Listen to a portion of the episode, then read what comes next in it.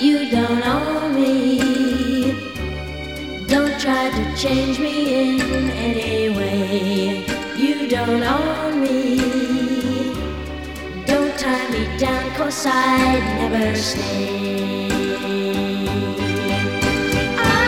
It's time for the Daley Review, a podcast dedicated to reviews and discussion of TV, movies, and books. Look for us at Daley Review on Facebook and Twitter and daleyreview.com on the web. That's D A L E Y review.com.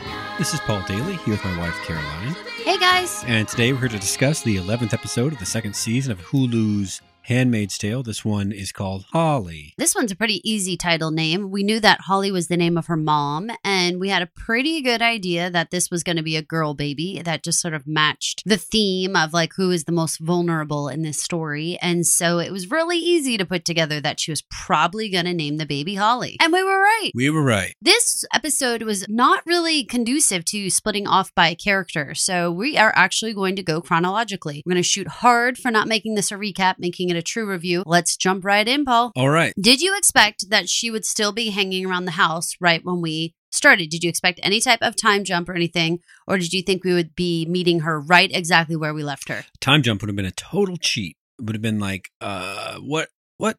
I mean, how, how'd she get out of there? And I mean, all had to happen on camera. There was sort of a sad inevitability to a lot of what happened in this episode because It's You- interesting the way that you said a sad inevitability because they actually address that directly to the audience. When they have that voiceover that's like, I'm sorry there's so much pain in this story. I try to put some good things in as well. I mean that that two or three lines like encapsulates this entire episode. Like it was sad and futile. She tried to inject some flashbacks to try to give you a little bit of something. Hmm. yeah, But I mean, it's a sad story. right. So yeah, that's right. The story that she would have been writing to pass on to Hannah, or not Hannah, to Holly, probably didn't include those Hannah flashbacks. But since she, in essence, was telling us her story, they did occur. You know, they in context to kind of lighten things up to a time when you could give birth without, you know, it being a complete disaster. Right. So I was pleased to see that she did what we asked her to do in the last episode was like, please, please rifle through this house and find supplies. It was pretty well stocked, didn't you think? Yeah, well, I mean, if you listen to our last podcast, I thought this was somebody's summer house. As she's rifling, we find out how, whose house it is, and we may have even seen their their other house in another episode. It's Hannah's picture that that she finds. So it turns out that it's the Mackenzie's house. So it's Commander Mackenzie and wife Mackenzie, Mrs. Mackenzie. And we assume Hannah now. Agnes Mackenzie, if you will. Did you think it was effective the way that they used the flashbacks? Like, for instance, having her just having had Hannah being pulled away from her, and then having this flashback to what appeared to be probably like pre K or something. And Mrs. Tanaka was there in not a noticeable bluish green sweater and Hannah was wearing that pink coat and they were having that same like yanking away from her. You know, this is probably not going to be a popular opinion, but I feel like the flashbacks really took me out of what this episode was a, was trying to show me. I don't know, man. I guess I missed the point, but I wanted to keep watching what was going on with her. It felt like they needed to, like they only had 20 minutes of story, and so they needed to come up with this other stuff about pregnancy, delivery, mother. Will she be there? Will won't she be there? That kind of stuff. So every time it happened, I I found myself wanting to get back to what was actually happening in the story with June right now. I think that's a good point and and you're right because it sort of had a very like 24-esque type feel where it was like there was a suspense and a and a like a hurry before someone shows up. And so then every time we did dip into a flashback like Mrs. Tanaka being like, "Come on, Hannah, let's go." It was like, "I don't want to see Mrs. Tanaka. Right. I want to see what's going on right now." And like I think that there could have been other things she could have found in the house that could have been of interest to us that didn't even have to necessarily like propel the plot forward or anything but just i don't know other little nuggets like i appreciated that on the office wall there was the the maps of the united states and appearing to have different levels of shading like some areas were red and then in another one there'd be like more areas were red i assume red equals gilead I would love to see what those maps are labeled. To see like are they talking about, you know, I don't know, farm area or impacted areas that are considered colonies or or what are those maps representing? Are they supposed to be like a progression of Gilead across the continent? Because that didn't seem right because they were all different configurations that didn't seem to move very evenly from east to west. So maybe it was different like strategies. Like if we do it this way, then this is what can Maybe happen. or right, yeah, Like that kind of thing, almost like battle plans. right, kind of like a civil war kind of thing. But yeah, yeah, but but but that is very much how Gilead comes off, right? Much Yeah. more like Civil War. Yeah. I like the small details in in this beginning part. Like, um, you know, she's looking for the keys in the desk, and I thought she did a great job to figure out that they would probably be in the office desk because, to be honest with you, in our own home, that is not where we would find keys. But if you put yourself into the mindset of a commander, of course the stuff would be in his office desk. You know, there'd be no Right. reason for it to be in the hall foyer area like all of us keep our stuff because that would imply anyone else had permission to use keys. which they do not. They do not. I also appreciate it even at one point when there was like a um they did a camera angle that was through what you could probably consider maybe like I don't know a gate or something and it actually had the shape of an eye and the camera was shot like through it. It was real interesting. One of her trips to or from the garage. right? Yeah. It made me wonder if someone was seeing that because it was like such a weird shot, you know? but Mhm. No, nobody saw it. No, unfortunately. And I know a lot of people thought that that gun shooting scene was was at a different house and all this, but but this episode finally put to rest like no, she never managed to get away from this house. You know, this is where she was shooting the gun and everything. So, how surprised were you that she actually found a working car? Pretty surprised because this is winter. That kind of car looks like the sort of thing that they let a commander keep, but I don't know that they tolerate you driving it around. You know what I mean? I fully expected it to like sputter, you know, but not actually start because plenty of cars have a rough time starting up, you know, that haven't been sitting under a dusty cloth for who knows how long. Yeah, you got to keep cars running every couple of weeks or the battery dies. And this has been sitting for a long time.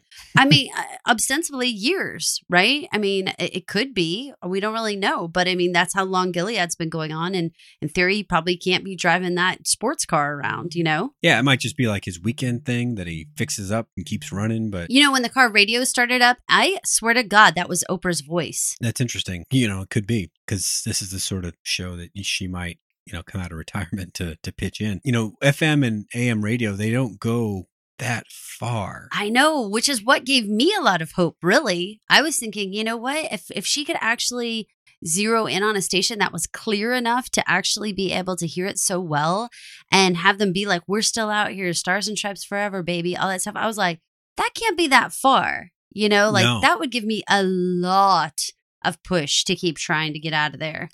I appreciated that they had her go gather supplies. That was all good. And another like kind of like stuttery moment where I felt like it was like, oh, you're kind of taking us out of what's happening here. And for kind of no reason, I didn't feel like when she was going to look for clothes and she sees herself in the mirror. And it made me realize like she maybe had not seen herself in a full length mirror throughout this pregnancy. Okay. So to actually see her body was like, it was kind of like, wow, you know, my stomach's actually getting bigger and everything. But I agree with you about the idea of going over to Luke and and her with her, you know, big belly and everything. I'm sure the theme for me across the board here was in her first pregnancy, she was well supported. She wa had lots of people helping, lots of people wanting to be there for her. And in this pregnancy, she's all alone from every portion of it, you know? And in the dark for for the important parts and everything about the birthing and the birthing delivery and stuff that was all very lit up and and and you're like you said surrounded by people happy.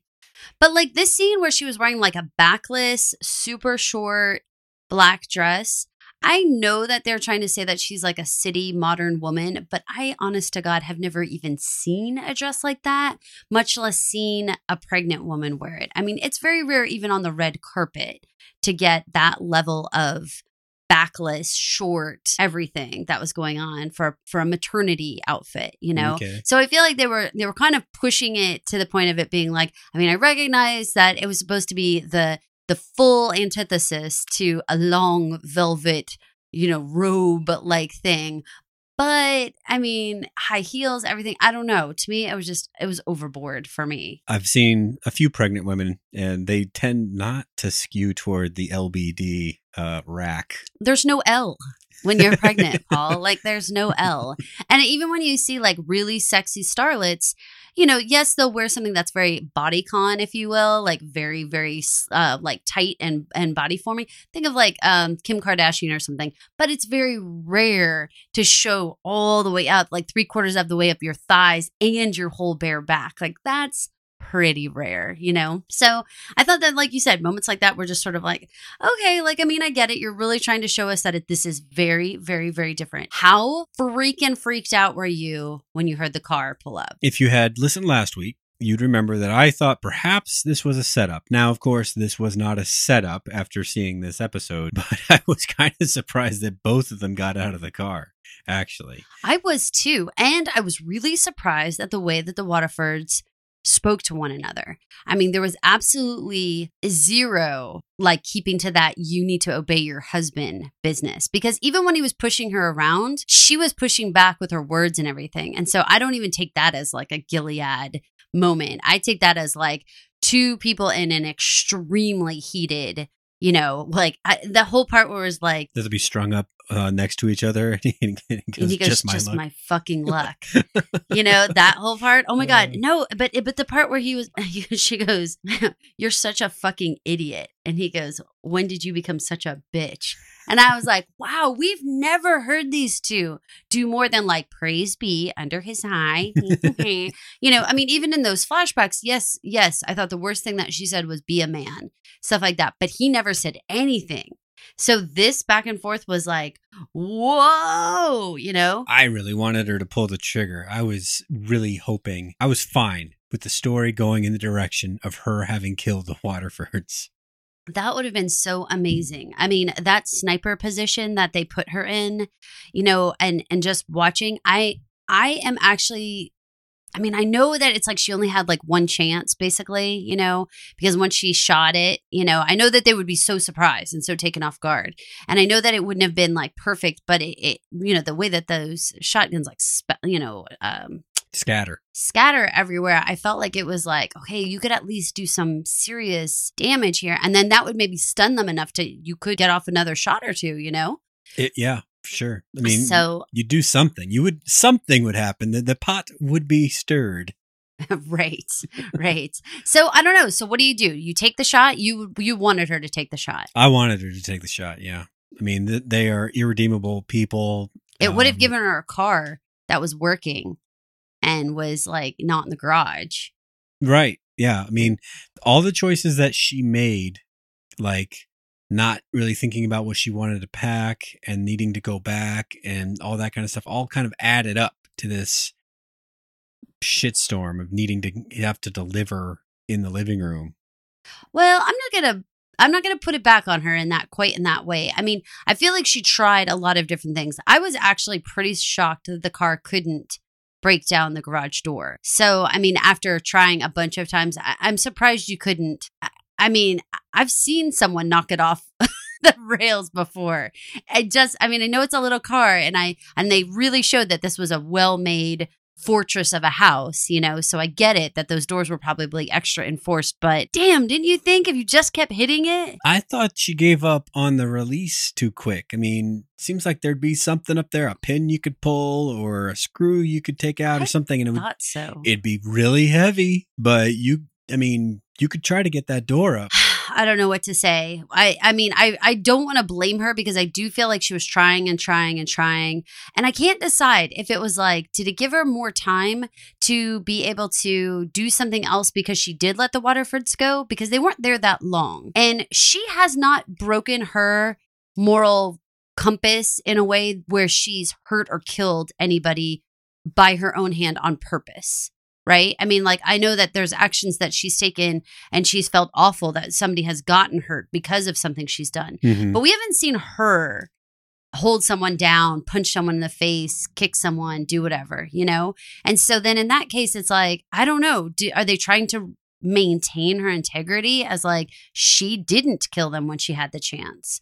Is that stupid or is that like she's still trying to be a human? That sounds pretty plausible. I mean, but I don't look down on Emily for the choices that she makes about Not at all. hurting Gilead people. So Not at all. And she has killed people on purpose and has kicked people and hurt people on purpose. popped a dude's I know. brain like a watermelon. She killed him. Exactly. So I don't know. I, I find it interesting. I'm wondering what we're supposed to make of that if she if she was just too scared and didn't have the the gumption to do it, or if it was like, no, she was trying to retain some sense of like civility. Although in that case, they're your captors. I mean, there is no sense of like, I just don't want to kill people. I mean, they are your captors. You right. know, it, it is exactly. It is fair square to kill them.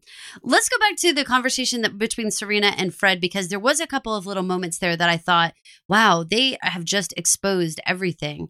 What do you think about the part where she straight up says, "You raped her yesterday"? that that was like I mean that his response was the only one. It was it was your idea. Then the right response back was it was still your dick, right? I, I just I can't even believe that that's that she put that out there like that and that she acted like that was like a reasonable thing to say. Like, oh my god, they're so twisted. Don't get me started on the rape you performed yesterday. right? exactly. Exactly. It's so nuts. I know that some people are going to say, you know, that they felt some amount of pity or or whatever for Serena when she started with the I have nothing. I have nothing. I loved how the camera shot over to June, who truly has nothing. right. You know? Well, and to an extent, Serena gave the farm away. She was party to it. She signed it over. You have nothing because you gave it away. June had it all taken away. Totally different, totally different kind of thing. Do you think it was fair to say that his super infatuation with June was was actually the cause of like a lot of this problem? Was that fair? I mean, yeah, I'd Was throw that in there. accurate? He's been trying to resist acting on his emotional attachment, attraction, whatever it is, for this second season. And, you know, after hurting her, then he couldn't help himself but to try to do, he did legit think he was doing a nice thing. Even though Serena points out unkindly that uh, no, that was never going to work. It was Well, never going it to. does lead you to believe what did he think was going to happen? I mean, she said it point blank. Did you think she was going to come back here and be like, "Thanks so much. That was so fun. An afternoon outing, seeing my kid. Like that was so awesome." Like, did you ever think that that was really going to turn out on the up and up? He did not think it through. Or if he did, he came to a completely wrong conclusion. So let's do the flashback that encapsulates Hannah's birth because we have this part when they go to a birthing center. A tour guide, Holly, is giving them the, the ins and outs of a birthing center and how it'd be so much better to be in this unmedicated, just like relaxed, casual, you know, anti superbug, non hospital place. It clearly exposes what you had mentioned had happened in the book that Holly and June have a very precarious relationship. you, you've seen other relationships maybe where someone says, "Yeah, I I trust you to be you," you know, and by that they mean not measure up. Basically, you know, I I I- trust you to not be here. So please don't tell me that you're going to be here. And it's it's it's like she's beyond holding it against her, right? She's just more like uh what's the story with the scorpion and the frog or whatever? So she was just expecting her mom to be the scorpion. I- mean, it implied that over all these years, whatever cause pulled Holly away, and it, it sounded like also she was a doctor who who did surgeries and everything. So it wasn't just like frivolous things. I mean, it was like, you know, it wasn't just I felt like Holly seemed to actually be giving more dimensions in this little retelling because it wasn't just that she was running off to any little picket line or whatever protest that she could be a part of. It really seemed like she also had obviously the birthing center whole stitch that she was very um encouraging of and she had her regular job as a doctor and she was she was in surgery and stuff so it felt like okay she is a more three-dimensional person like a like a person like a workaholic somebody who's like married to that side of her life Wasn't she collected uh, for running an abortion clinic? yes It's hard to say. Doesn't matter. I was just trying to remember if that was a book detail or a show detail. But yes, that, it amounts to the same thing abortion clinic. So the entire experience with Hannah, like we can sum it up amongst all of these flashbacks, is that she had tons of support. Moira and Luke were falling all over themselves, trying to be supportive. They each had made their own playlist for her. She was in this really brightly lit, well um, appointed hospital with lots of support from everybody. And that was a huge. Was there really anything else that came from those flashbacks? I mean, all the way until she actually had the baby and mom did show up just at the very last second, but she did show up. And, you know, basically everybody was there for her the whole time. kind of made me want to go back and watch those episode those episodes from the first season when they show them like coming to the hospital and then like mm-hmm. the empty nursery and all that kind of stuff to see how well they lined everything up because those those scenes would fit together you know like a Yeah. like a puzzle Yeah, because they showed Holly being there at the last moments of, you know, right, like basically when Hannah was like handed to her and those kinds of things, and Holly was there. But then you're right, we saw the days after, and Holly wasn't a part of those days. no So then I wonder if there's something more that they're going to show us or that we missed. Maybe there's a falling out of some sort that would explain why Holly wouldn't be there for those other flashbacks of the days right after. yeah i'm not sure what to expect from this next episode I did appreciate that the flashbacks gave us Holly's words of encouragement of you're stronger than you think. That was basically what really pushed her through so much of this, including that but those two or three bizarre scenes with the wolf. what were you getting from that wolf I was taking it very much like it was representative of like the people who were hunting her. You know, all of these people that were hunting her, the whole society was hunting her. It was all black yeah which was very commander esque. And, you know, it licking its lips at her was very much like just waiting for her to die out there in the snow so he could eat her up. It was very Red Riding Hood and the wolf as well, you know, very much constantly trolling her, if you will. didn't know this ahead of time, so I had to look it up. The wolf symbolizes a companion and a guardian. So it might have been that he was keeping her in the house. Or That was the safest place for her to be for this whole misadventure. What do you think about that? I can go with that. I mean, I, you could think of it as Nick. I think the two parts that I would say maybe negate that would be letting out that giant howl was pretty scary and not very much feeling like, I mean, it echoed her sounds of giving birth. And then the other part, I would say when he licked his chops the way he did, I don't know, that didn't come off very, you're all good.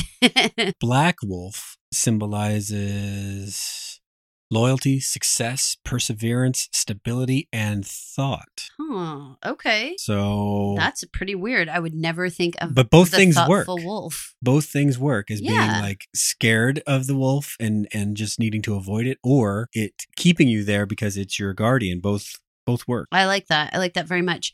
So now the total opposite of the Hannah's birth is this entire home birth scene that we have in in the dark by the fire, extremely primal. A lot of yelling, a lot of blood, a lot of everything. in uh mommy to be classes do they ever teach you like one afternoon they're like okay so you're alone you're in the woods and you have to give birth use gravity or whatever i mean is that all is that all like in the girl handbook somewhere in the appendix or no, no? no. you think it just occurs to you as you're doing it like got to get this baby out so i'm trying She's everything had a baby before. So, I mean, I think that there's a lot about that, that she has some idea of what to expect. And I mean, and yeah, I mean, I think when I say primal, I mean, I think that there's parts of it that are natural, you know, that like maybe you don't know how to do certain things. Like, did anyone teach you how to throw up? Did anyone teach you? You know, like there's certain things about your body that it just happens, and when it happens, and after it happens more than once, you you kind of know what to expect. You know what the sensation is going to be, and you know, like in throw up case, you want to go to a bathroom or you want to go to a sink or something, right? Like you know what's going to happen. Yeah, but when I throw up, I don't have to like cut it off, you know, and separate it from my body and other things too. It, it is more complicated, I think. Sure, I was just trying to think of a body expression that you could have any experience with. I mean, I don't know. Right? I mean, you don't. You There's don't. the basic ones. right? d- I mean, do you want to talk about poop? I mean, that you really only expel a couple things from your personal body, This and is the Shisa So- podcast. exactly. I mean, I was just trying to say that it's like you don't throw up all the time. You don't, it's not something that it's like, you know, you get good at or something, but it is something that when it happens, your body does some automatic things and that, you know, you'd probably be really surprised at how much is is really just this natural. I don't know. Your body just seems to know what to do. You know, like anything, you you could kind of adjust yourself to something that would be slightly more comfortable, not because you know it, but just because something about your body feels slightly more comfortable in this position than another. I bet you're right. I mean, it's like I know you've learned in school that when you get a cut, you need to put pressure on it to make help it stop bleeding, right? Right. But But most, you most people that get cuts, that's what they do. You naturally cover right. You And it's not because they learned that. hmm It's because that's what you do. It's like a protective response. And I mean, Yeah. I think that that's kind of a lot of the survival of the fittest kind of stuff that it's like, you know, basically uh, those who don't cover up the cu- the cuts, those who don't make it through childbirth, well they die. Yeah. So it's like the people who, you know, who manage to keep that that strand of a of natural thing to do, the well, they're the ones that actually reproduce. So it continues happening, That you know? the argument of Darwin. I was really sad about all that blood. Now I I've had three children. Um, we have twins and a and a third little guy, and I don't know that I had anything like that. I mean, I wasn't down on the second half of the, my body. I, I had them all naturally, so there's no C sections. But that seemed like a lot of blood to me, and I wasn't sure even what was quite happening at that one scene. I, I don't know if the baby was crowning. It was so dark. I turned up the brightness on our television to 100%, and still, it was very difficult to tell. Like, she seemed to have passed out. Yeah. And then, And then there there was was a lot all this blood. blood. Yeah. And then I, I was really scared because then she like went outside. And then that's when she, and I didn't know what was going to happen at that point. I, I had no idea what was happening except for then I had seen in the preview that she was going to shoot the gun. So it made sense that she was, she was trying to attract attention at that point. Finally had to call uncle on this deal. What do you think? Was it the right thing to do to, to call? Absolutely. In terms of like life finds a way kind of thinking, if you didn't get help at that stage and you had already tried to get the car moving and all that, then you were kind of guaranteeing that you were going to probably die out there. Or at least one of you would. Or something could go wrong with the delivery that isn't very straightforward and there's nothing natural that occurs to you to fix a- something that just won't stop bleeding internally. It you know? definitely seemed like something, like I said, it was so dark. It was so hard to tell that it definitely seemed like something was not going right. And on all the blood, I mean, I, I again, I don't know what other people's births were like. I have not been a part of other people's births. I don't think mine was anything like that. But, um, but I know definitely people lose blood. That's definitely a thing.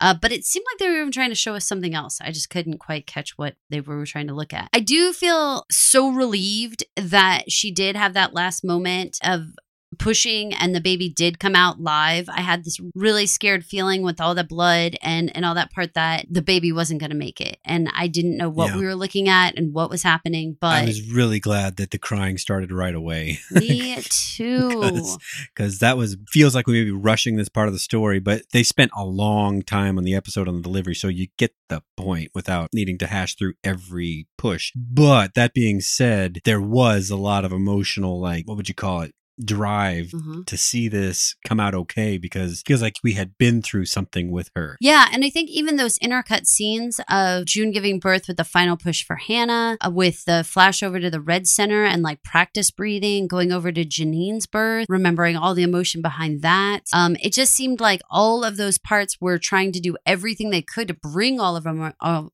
all of our emotions right to the surface. Like Mhm. if you felt scared about the Red Center, if you felt scared at Janine's birth, if you felt scared you know, at any point during these things, let's just remember all those scared feelings and bring them right up to the surface for everyone. Did you appreciate that she named the baby Holly? It seems right for this show. You know, in our culture, it's kind of unusual to name girls after moms and all that, but not anymore. I think this show is meant to be kind of like a like a this is the way new thinking is is kind of behind this show. You know what I mean? So Holly makes a lot of sense to me.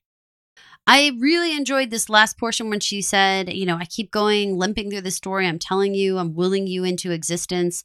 I tell you, I'm telling you this. Um I tell, therefore you are.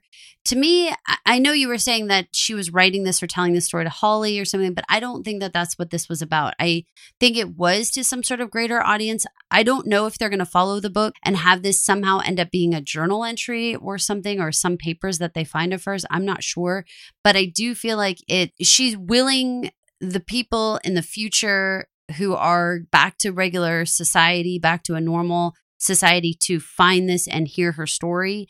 And it's like she's just like willing Gilead to be destroyed by Mm. telling the story of, of everything. I'm just willing these people into existence that there will be a new society that will find this or someone. So at the very last second there, uh, we do have the ending where the car pulls up and she's like, I, I did it, Holly. What do you think? Who's in that car, Paul? This is like our main prediction for this next story because there's really not that much that happened here. I guess we have a couple things. We could say, will she be able to weave a tale that the Waterfords will just like deal with? That she was upstairs.